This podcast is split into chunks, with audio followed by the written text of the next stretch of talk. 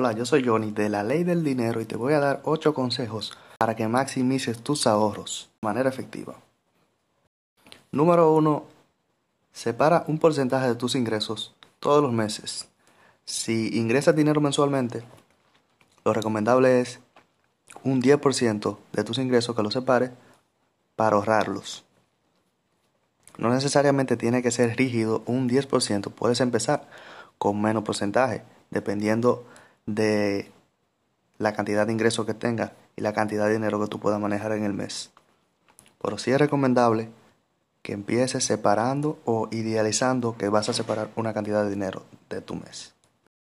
El consejo número 2 es algo que yo aplico todos los días y es lo de no usar monedas, redondear tus gastos.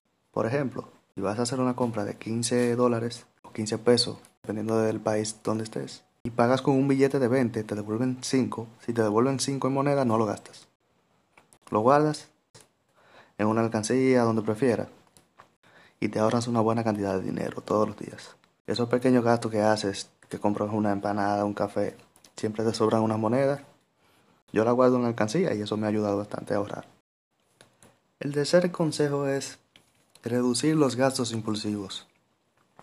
Los gastos que no tenía programado hacer, como comprar ropa, mayormente las mujeres, comer fuera de casa un día que no lo planeaste, gastar dinero de más, comer desempanada de más.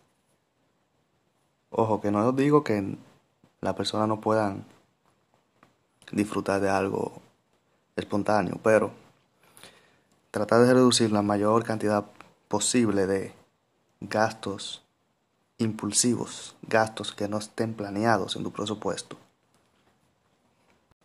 El punto 4 es anotar todos los gastos, todos los días, así sea el más mínimo, un peso, todo anotarlo.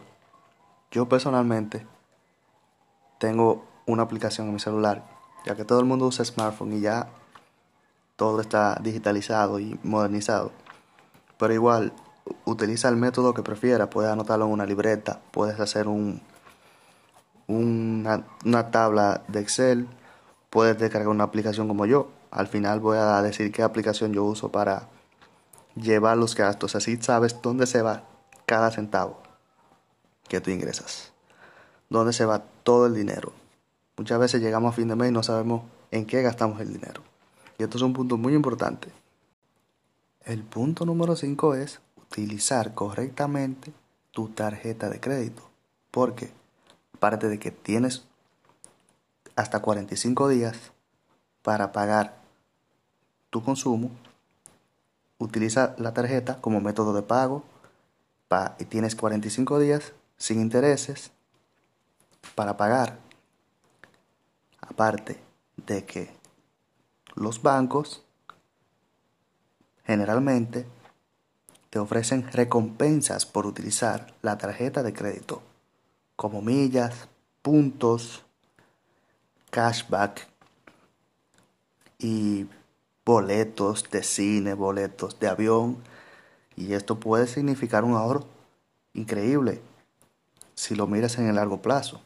El punto número 6 que te puede ayudar con uno de los ya mencionados, que es separar el porcentaje de ingresos es tú programar ese descuento, ese porcentaje mensualmente, poniéndote de acuerdo con tu banco o con tu empresa en caso de que seas empleado, para que te programen un descuento todos los meses de un porcentaje de tu sueldo a una cuenta alternativa donde tú no tengas acceso ni con una tarjeta de débito ni para retirar. ¿Por qué? Porque eso te va a obligar, te va a crear la disciplina de guardar un porcentaje todos los meses de tus ingresos. Aparte de que no es saludable Punto número 7. Comer en casa. Evitar comer en restaurante todos los días. Si eres empleado y vives lejos de tu casa y te da una hora de almuerzo, dos horas de almuerzo, media hora de almuerzo, lo mejor sería que cocines tu propia comida y te la lleves al trabajo, que resulta menos costoso que salir a comer en un restaurante. Y eso es un buen punto para ahorrar. Muchas veces nosotros comemos en McDonald's, comemos en comida rápida para el cuerpo, poco saludable para el bolsillo. Implementar lo de cocinar y llevar la comida y calentarla. Entonces es muy importante que tú, y el último, el más importante para mí, es ponerle un nombre a lo que tú vas a ahorrar, ponerle un nombre a tus ahorros, ponerle un porqué y un para qué. Muchas veces nosotros llegamos a acumular en un año dos años una cierta cantidad de dinero, pero no sabemos qué vamos a hacer con él. Y terminamos gastándolo en cosas insignificantes. Entonces uno siente que el esfuerzo no valió de nada, la disciplina no valió de nada. Antes de que te propongas ahorrar, te pongas un nombre, voy a ahorrar para comprarme un nuevo teléfono, voy a ahorrar para comprarme una computadora, voy a ahorrar para, a ahorrar para unas vacaciones, en fin, una cantidad pues, promedio aproximada de lo que necesita para lograr esa meta. Yo por mi parte me despido, espero que este audio les sirva de algo. Si es así, compártelo con tus amigos, con tus familiares y déjame un like y una suscripción.